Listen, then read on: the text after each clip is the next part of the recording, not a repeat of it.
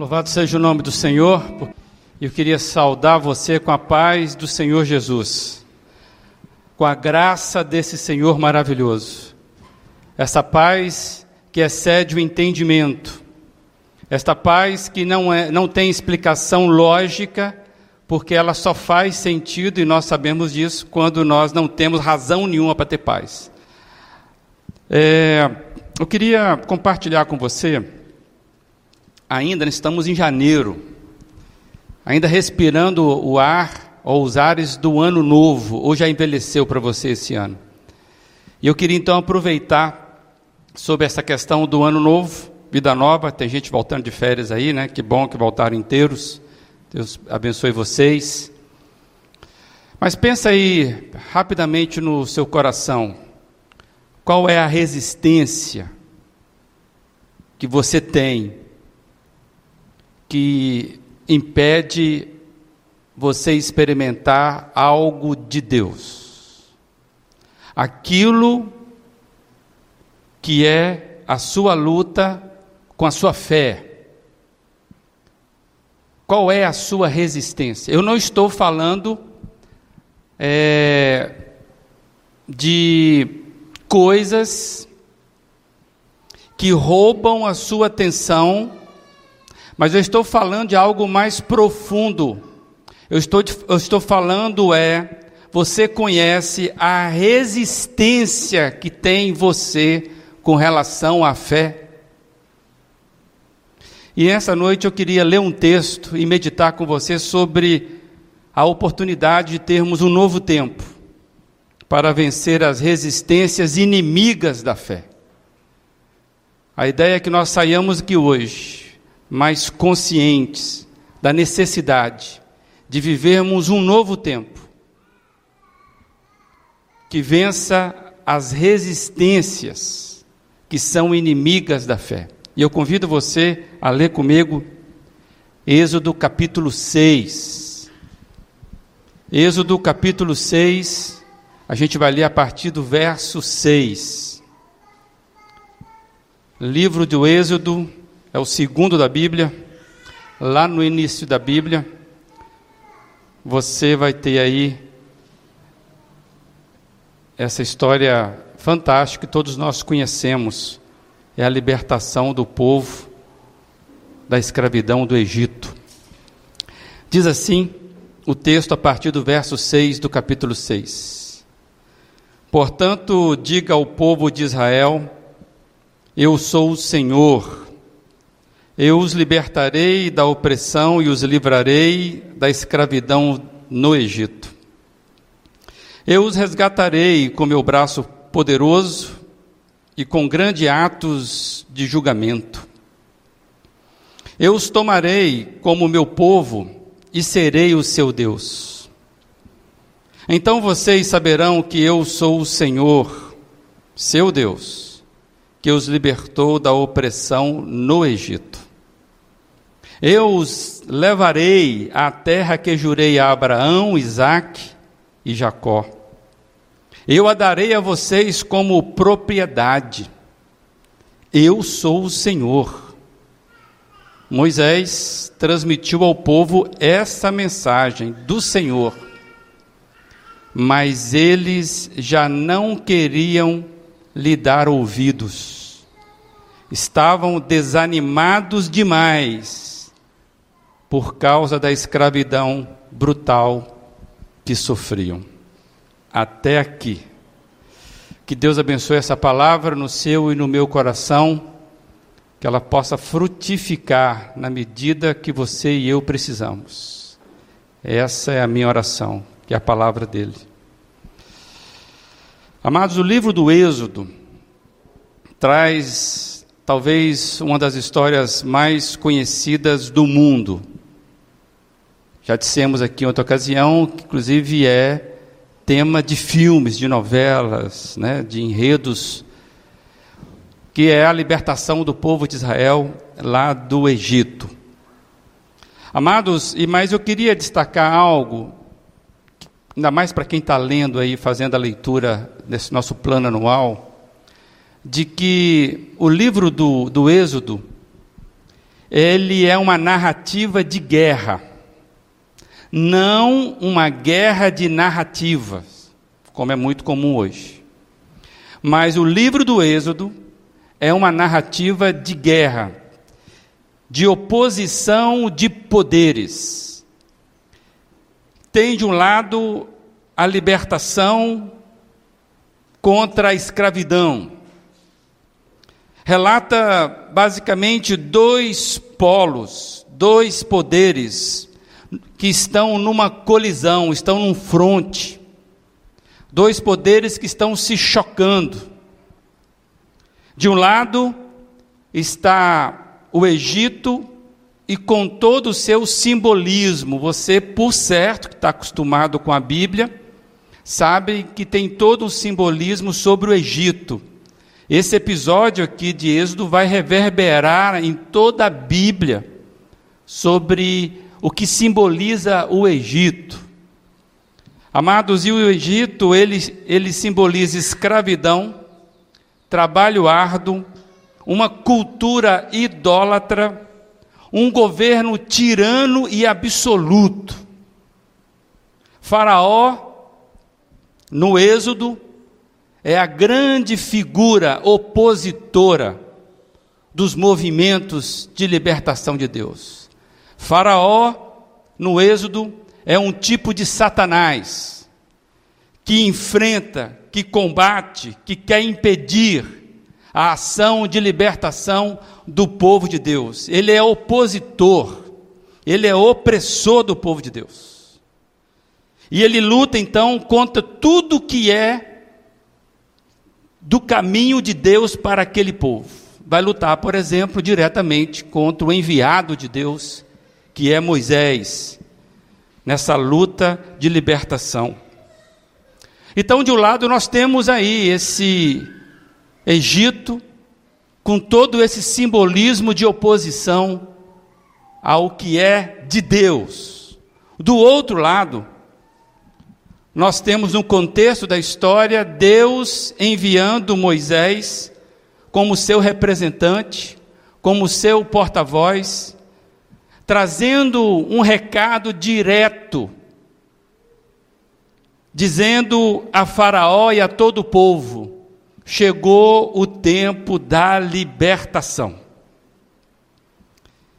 Chegou o tempo do povo sair da opressão de conquistarem a terra prometida desde lá de trás.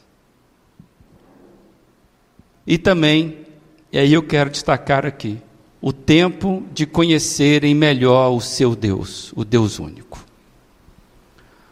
Os irmãos vão lembrar que é aqui, com essa experiência de Moisés, que Deus dá um passo significativo na sua revelação. Ele já tinha aparecido a Noé, ou falado a Noé, a Abraão, Jacó teve as suas experiências com Deus, Isaac, suas mulheres, ali cada um dos patriarcas tendo experiências poderosas com o Senhor. Vemos o próprio José tendo experiência com o Senhor. Mas tem algo que acontece com Moisés aqui. É que Deus, além de se revelar a Moisés, ele dá o seu nome a Moisés. Um nome estranho, mas ele revela o nome dele. E nesse contexto aqui, é que nós vemos que Deus deseja mesmo que o povo o conheça melhor como esse Deus único. Amados, um Deus para derrotar toda uma cadeia de ídolos, de deuses numa terra aprisionante. Essa é a história do Êxodo. E a situação era de extremos com feitos extremados. Por isso que você vai ver as dez pragas, por exemplo. Algo extremamente relevante.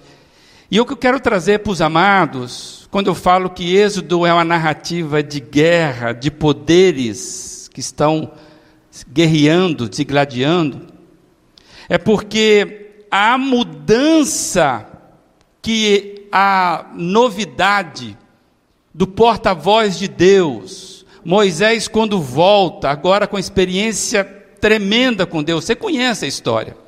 Ele foi criado em berços esplêndidos, ali, né, no, no, no, como filho do próprio Faraó. A filha de Faraó o criou. Depois de 40 anos, ele sai porque ele comete um, um assassinato. E ele vai viver então agora distante de tudo. E lá, depois de 40 anos, ele tem uma experiência com o Senhor. E o Senhor fala: Agora você volta para libertar o meu povo. Você sabe dessa história. Então, o que está acontecendo é que a presença, a fala de Moisés, estava indicando uma mudança de tempo. E era uma mudança radical. É uma mudança que exigia muito de todos, inclusive do povo, povo que era alvo da libertação de Deus. Amados, nada era muito simples o que estava acontecendo aqui. A intervenção ela atingiria a engrenagem mais profunda do jeito de ser das pessoas, do jeito de ser daquela sociedade, daquela cultura. O que Moisés estava vindo falar e reivindicar em nome de Deus não era uma mudança superficial, era algo profundo. Uma mudança que exigia demais, as relações todas elas mudariam. As relações na economia, no trabalho, na produtividade, na família. Era uma mudança no jeito de culto. Eram mudanças profundas que estavam acontecendo. Não era simplesmente um bando de gente saindo pelo deserto. E quando você olha com cuidado, você começa a entender a resistência ou as resistências a esse novo vento de mudança. Eu pergunto a você: você cederia a uma mudança radical no jeito de você lidar com a sua vida? Trabalho, família, escola, sexualidade, produtividade, crenças era esse o ambiente proposto por Moisés no fronte com Faraó. Faraó vai mudar tudo. Faraó não gostou disso, claro. É por isso que nós estamos insistindo nessa reflexão. O que está acontecendo aqui é uma resistência àquele movimento de Deus. O Egito representa uma cultura de resistência a Deus. O Egito representa uma cultura de resistência a Deus, uma cultura de oposição. Amados, e o livro do Êxodo, nós vemos Deus trabalhando exatamente nesta cultura de resistência. Vemos Deus trabalhando numa cultura que se opõe aos valores divinos. É isso que Egito representa. E eu quero compartilhar com você sobre o foco do trabalho de Deus, vai ser projetado aí. O foco do trabalho de Deus, numa cultura de resistência, é libertar o seu povo do aprisionamento. Deus intervém na realidade para transformar a realidade. Portanto, o trabalho de Deus é provocar mudança nas pessoas. Vou repetir essa frase. O trabalho de Deus é provocar mudanças nas pessoas. E isso traz certo desconforto, pois haverá confronto, haverá reflexão. Numa cultura de resistência, cada um responde com aquilo que lhe fala mais alto ou que fala melhor de si. Eu quero insistir com você a pensar comigo qual é o ponto de resistência que tem você com relação à voz de Deus, à voz de mudança, de soberania de Deus. Cada um precisa responder a esse desafio. E eu fiquei pensando que Faraó, por exemplo, respondeu.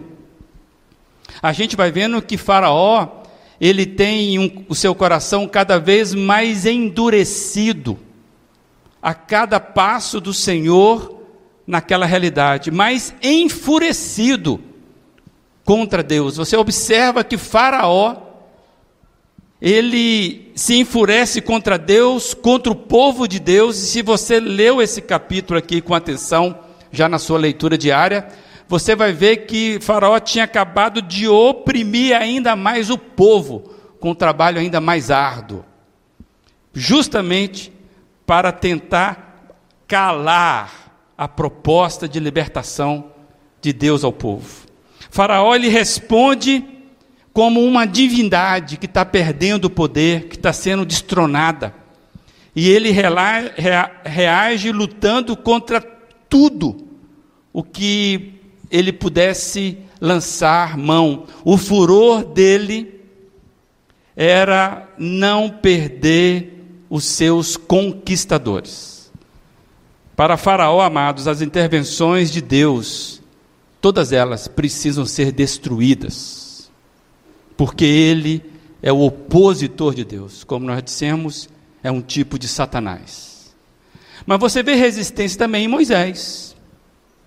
Moisés é o enviado de Deus, sim. Moisés é o mensageiro de Deus, sim. É uma espécie de intercessor. Moisés é um mediador entre Deus e o povo. Moisés aqui no Êxodo, poderíamos dizer que ele é até mesmo um tipo de Jesus Cristo. Ele vai intervir diretamente na situação, ele vai se opor na frente, no fronte com Faraó. Mas Moisés tem as suas resistências. Ele não era um homem perfeito. Ele tem as suas dificuldades. E você basta lembrar o texto que Moisés, por exemplo, no primeiro momento, ele resiste ao chamado de Deus. Ele não quer responder ao chamado de Deus. Você lembra disso? Moisés, ele resiste ao chamado de Deus. Moisés, ele vai balançar na sua fé em alguns momentos. Como já dissemos aqui, amados, só tem crise de fé aquele que crê. E Moisés teve as suas crises no caminho do seu amadurecimento. E todos nós, que se queremos amadurecer, nós vamos ter que vencer as nossas crises. Amados, todos nós teremos momentos em que crer será um grande desafio. Melhor dizendo, crer é um grande desafio. Viver pela fé não é como pegar o carro ir passear na praia, entrar no shopping. Viver pela fé é o desafio do nosso chamado. Nós, os que cremos, se você está aqui me ouvindo, está aqui, ou está me acompanhando, de certa forma você crê. Você tem uma experiência de fé com o Senhor Jesus. Nós, o que cremos, sabemos das nossas resistências em confiar em momento quando as circunstâncias nos, não nos ajuda a crer. Quando as circunstâncias não nos ajudam a crer. Você sabe disso. É por isso que nós precisamos estar sempre alimentando a nossa mente com as verdades que um dia nós conhecemos e você teve experiência com o Senhor Jesus. Hoje, de pela manhã, nós falamos sobre a importância daquele né, turbante que o sumo sacerdote usava, porque ele estava escrito ali algo que ele nunca deveria esquecer, no fronte da testa dele. Amados, nós precisamos fazer um exercício de recordação sempre, para que a gente possa lembrar das verdades que libertam, e se você teve um dia experiência com o Senhor Jesus, você sabe o que eu estou dizendo trazer à memória aquilo que nos dá esperança, não é isso que o texto fala em Malaquias? Nós devemos trazer à memória aquilo que nos dá esperança. Um dos grandes desafios do inimigo é tirar da gente a palavra que nos dá confiança plena. Então nós precisamos trazer à nossa memória aquilo que nos dá esperança. Qual que é? Aquilo que tem alimentado você para que a sua fé não se esmoreça. Amados, nós temos frases nós precisamos lembrar do tipo: ainda que eu ande pelo vale da sombra da morte, sei que tu estás comigo. Isso é uma boa frase para lembrar. Se creres, verás a glória de Deus. Precisamos alimentar a nossa mente com aquilo que liberta por isso que nós estamos engajados aqui nessa igreja, de fazermos um ano de aproximação, de leitura da Bíblia, porque a fé vem pela palavra de Deus. E se nós vivemos numa cultura onde há oposição a tudo que nós conhecemos de Deus, nós vivemos numa cultura de Egito, e nós precisamos ouvir esse Deus libertador falando conosco. Amados, cada um de nós precisa responder ao chamado de Deus. Você já teve Deus batendo no seu coração e falando contigo? Cada um de nós precisa responder ao chamado de Deus. E isso vai ser um desafio de fé. Vencermos as resistências que paralisam a nossa fé. E quando você olha a vida de Moisés, talvez você pense assim: puxa vida, mas Moisés, Deus falava com ele, Moisés teve poderes a seu favor. Amados, não foi fácil para Moisés. Não foi fácil para Moisés. Por isso que cada um de nós precisa responder sobre as resistências que temos em relação àquilo que Deus exige de mudança. Amados, o escritor dos Hebreus, séculos depois, ele vai escrever sobre Moisés, sobre a fé de Moisés. E eu queria compartilhar com você o que o escritor de Hebreus diz, Hebreus 11, 24 a 27. Ele diz assim: Pela fé, Moisés, já adulto, recusou ser chamado filho da filha de Faraó, preferindo ser maltratado junto com o povo de Deus, a aproveitar os prazeres transitórios do pecado considerou melhor sofrer por causa do Cristo do que possuir os tesouros do Egito, pois tinha em vista sua grande recompensa. Pela fé, saiu do Egito sem medo da ira do rei e prosseguiu sem vacilar, como quem vê aquele que é invisível. Eu quero me deter rapidamente aqui. Amados, Moisés recusou as benesses de uma vida boa.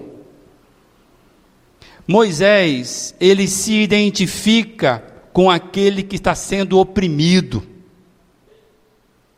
Moisés, ele abre mão, como diz o texto, de prazeres transitórios para algo maior.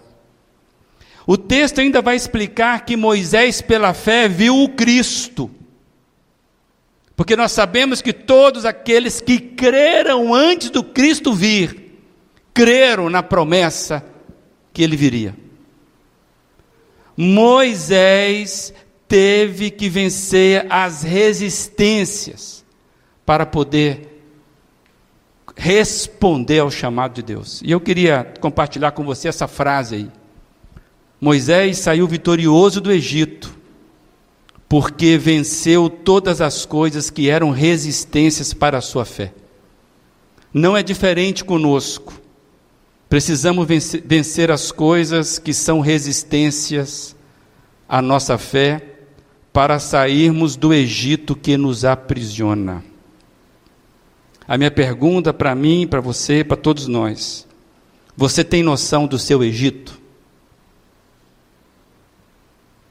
Daquele Egito que te aprisiona? A minha fala para você hoje, para minha igreja, para você que nos visita, é: você tem noção daquilo que te aprisiona? Daquilo que coloca você no ponto de colisão. Lembra que nós falamos? O êxodo significa o confronto numa cultura resistente. A pergunta é: você conhece o Egito que te aprisiona? E aí eu fiquei lembrando de, da resistência de Faraó, falamos da resistência de Moisés, mas o próprio povo era resistente, ou tinha suas resistências. Apesar de oprimidos, o povo também tinha resistência frente ao mover de Deus. Parece estranho isso. Moisés vem com a mensagem de libertação, mas parece que o povo não quer ouvir.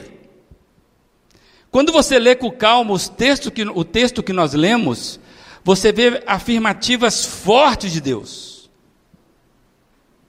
Um povo mesmo em opressão, eles não tiveram disposição para ouvir. O verso 9 que nós lemos diz que Deus fala, mas o povo não deu ouvido à mensagem transmitida por Moisés. O texto é muito claro no verso 9: eles estavam desanimados demais na condição árdua que eles estavam vivendo, eles estavam angustiados, desesperados. Quando você vai ler com calma o que diz ali o texto, a expressão traduzida seria: eles tinham desânimo no espírito. Assim estava o povo. Quando você está com desânimo no seu espírito, você não ouve a voz de Deus. Isso impede, é o poder do desânimo, do abatimento. É exatamente esse, amados. Nos torna surdos para ouvirmos as possibilidades de Deus para a nossa vida. Das possibilidades que Deus tem preparado para nós. O desânimo rouba a capacidade de resposta. É claro que o desânimo tem várias faces aquela crítica pronta, aquelas assertivas. Já viu aquelas pessoas que nunca estão erradas? Aquele jeito de justificar a vida que tem.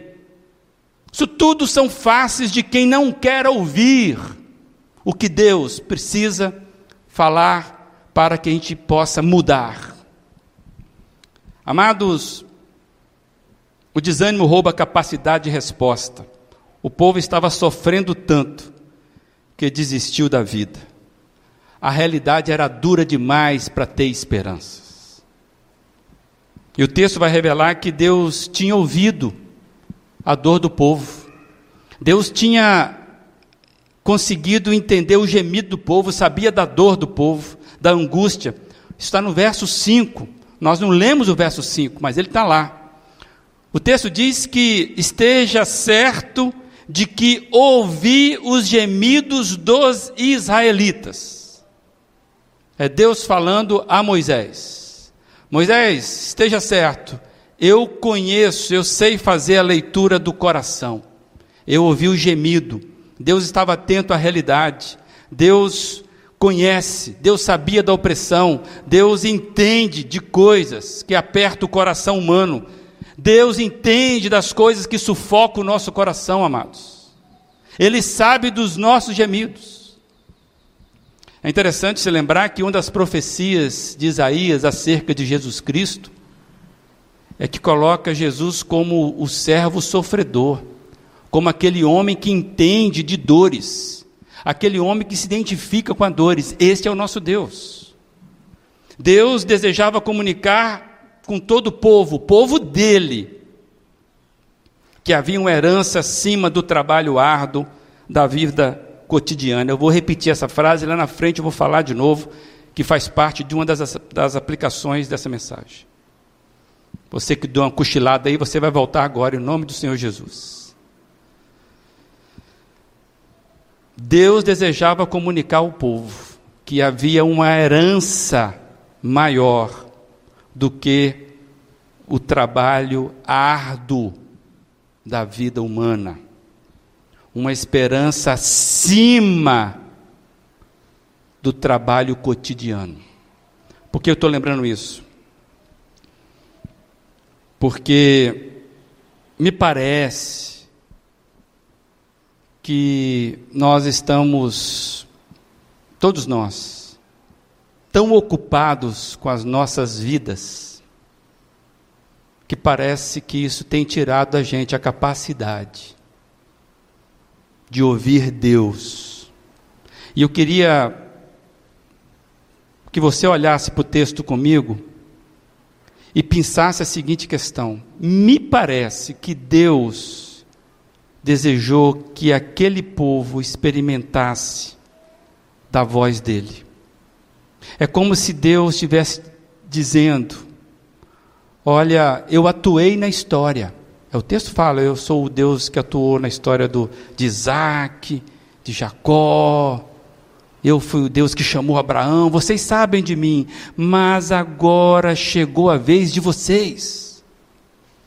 Não só da história, mas vocês vivenciarem a, a, a, a vez de vocês de ter experiência profunda comigo, e não apenas com o Deus dos seus pais. E eu quero refletir com vocês no verso 7, amados.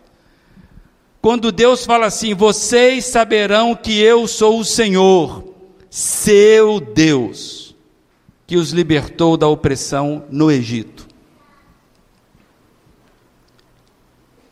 Deixa eu falar algo com vocês, que está no meu coração agora, que não está escrito aqui. Enquanto a fé de uma igreja for de lembranças do passado, é sinal de que a gente está perdendo a capacidade de ouvir Deus no presente. Não interessa o que essa igreja já viveu há cinco anos, quinze anos atrás, há dois anos atrás, vou dizer mais, há um mês atrás. Se isso não aguça a gente para viver coisas novas do Senhor. Uma igreja com desânimo, ela perde a capacidade de ouvir Deus, o Deus vivo. Talvez hoje seja o recado para a nossa igreja. Eu sou o Deus que quer ser o seu Deus, o Deus que vocês têm experiência. É como se Deus estivesse dizendo: Eu sou o mesmo Todo-Poderoso, eu sou o El Shaddai dos seus pais. Agora chegou o tempo de vocês. Eu vou apresentar o meu cartão de visita para vocês é braço forte que vocês vão ver, me ver, me verão atuando. Vocês vão me conhecer pessoalmente. Meus queridos, todos nós precisamos vivenciar experiências pessoais com o nosso Deus, diretas. Deus atua na história dos homens mas ele faz isso conduzindo pessoalmente as pessoas. E eu entendo que se você não tem uma experiência com o Senhor Jesus, você ainda não conseguiu ver a miséria da qual você vive no seu Egito. Amados, Deus está construindo uma história com gente que deseja viver além das circunstâncias, gente que ressignifica a vida Gente que ora para o trabalho, para o casamento, para o estudo, e vê isso de uma forma diferente. E eu fiquei pensando: será que este é o momento da sua vida para viver um novo tempo do Senhor? Ou você ainda está ocupado demais com as suas coisas? Amados, vivermos o que o Senhor quer para a nossa vida vai exigir da gente nós identificarmos quais são as resistências, quais são as vozes opositoras que estão dentro da gente. O que o povo mais queria é sair da escravidão. Quando Deus chega, o povo estava desanimado demais para dar ouvidos à mensagem de libertação. E eu quero fazer a aplicação rapidamente com você, finalizando, que o nosso Egito, amados, é tudo que nos impede de vivenciarmos coisas novas com Deus. Coloque isso na cabeça. Quando nós falamos em Egito, são todas as coisas que nos impedem de vivenciarmos coisas novas com Deus. Então pode ser coisa simples. Não tem que ser um vício. Não tem que ser uma bebedeira. Pode ser isso. Mas pode ser coisa simples que é o seu Egito. E eu queria então trazer duas aplicações para nós hoje. A primeira é que há uma herança acima do trabalho árduo da vida cotidiana. Há uma, há uma herança acima do trabalho árduo da vida cotidiana. A vida não se resume numa profissão. A vida não é só trabalhar, ganhar dinheiro. Deus honra o trabalho digno, claro que honra. Deus ama o trabalho honesto, claro. Somos desafiados, amados, a vencermos a preguiça. Somos desafiados por Deus a dedicarmos a ganhar o nosso pão dignamente. Mas cada um de nós precisa perguntar. E a pergunta está aí: o que Deus tem a ver com o meu trabalho? Em que Deus estaria interessado com aquilo que mais ocupa minha vida? O que Deus tem a ver com as minhas vendas, TI, projetos, o que Deus tem a ver com os atendimentos, com os estudos, com as finanças. Precisamos responder isso. O que Deus tem a ver com aquelas coisas que mais ocupam a sua vida? Tem gente que ouve mensagem como esta lá do povo de Israel, de Moisés, de Deus poderoso. E elas leem um texto como esse, mas continuam pensando esse tipo de coisa não é para mim. Tem gente dentro da igreja que olha para um texto deste tão distante, que parece que esse tipo de teologia que você precisa aplicar na sua vida não existe. Saber de Moisés, amado, se não te inspirar a se entregar ao Senhor Jesus, não vale nada saber de Moisés. Amados, é um tipo de teologia dessa, vivencial, que nós precisamos, ser vivida. Senhor, o Senhor fala, o Senhor liberta, eu quero viver isso. Se lá no Egito foi mais perigoso, aqui é mais fácil, sim ou não? Tem gente que passa a vida inteira focada apenas nos seus afazeres, no seu trabalho, nas suas coisas, no seu salão de beleza, na sua vaidade, no seu orgulho, e não se dão conta que Deus está interessado nisso tudo. Os dias vão passando, gente que só descansa em função do trabalho, gente que gira a vida em torno do trabalho, da falta dele, o descanso dele é em torno do trabalho, é um ciclo vicioso que empobrece o horizonte da vida.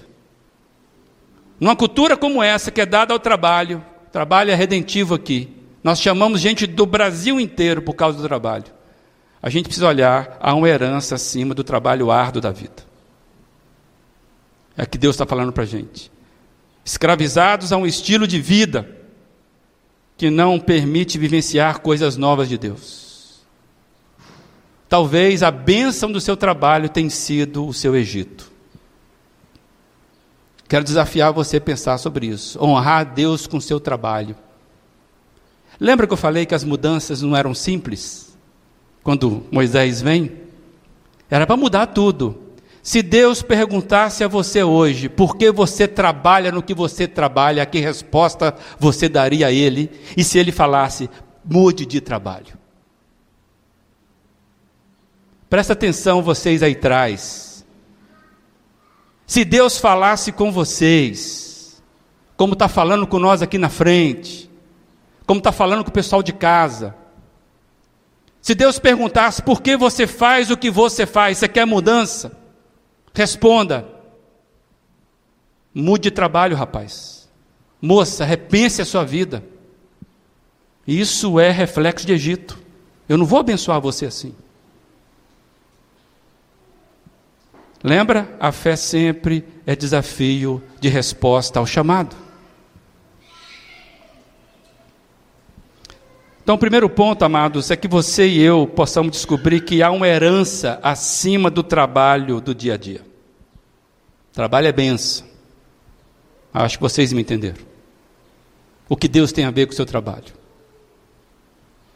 Segundo ponto, e aí vai ser projetado, que Deus continua sensível à nossa realidade e não só isso, Ele tem planos para nós. Nós precisamos aguçar nossa habilidade para ouvirmos Deus, especialmente quando a dor e a adversidade está batendo a porta. Eu vi uma frase que diz que a dor bloqueia a nossa habilidade de ouvir o Senhor e acreditar nele. Tem muita gente que deixa de acreditar em Deus por causa da dor, por causa do sofrimento, e é verdade. Tem gente que não acredita em Deus porque ele olha para o mundo e fala: e essas injustiças? Se Deus existisse, não tinha enchente como teve, por exemplo, agora na Bahia, em Minas. A dor bloqueia a nossa habilidade de ouvir o Senhor e acreditar nele. Mas eu fiquei pensando, não só a dor, o conforto, o bem-estar também são bloqueadores da voz de Deus. A Europa deu, deu as costas para Deus. É a Europa que evangelizou o nosso continente. Evangelizou os Estados Unidos, na Europa que houve a reforma, os avivamentos. Amados, conforto e bem-estar também são bloqueadores da voz de Deus. A Europa precisa ser evangelizada novamente. E eu queria trazer uma frase para você aí que está aí junto, né? No Egito atual, o jeito de escravidão é mais perspicaz. Vai nos consumindo por dentro eu lembrei que os tijolos de faraó são erguidos desapercebidamente dentro da gente, que tinha que fazer um monte de tijolo, né? Aí tinha meta. As distrações, o cansaço, o excesso de atividades. Tudo isso tem roubado de nós a capacidade de ouvirmos Deus e descobrirmos a vida que de fato alimenta a alma e para a qual fomos criados. Amados, cada um precisa avaliar com sinceridade Quais as resistências pessoais que são inimigas da fé? Aquelas que têm paralisado a sua vida. E eu fiquei pensando, amados, ano novo, quem sabe é tempo de nós sairmos do Egito, chavão, né? E vivenciarmos coisas novas do Senhor. Amados, quando eu vi esse texto e essa mensagem veio a mim,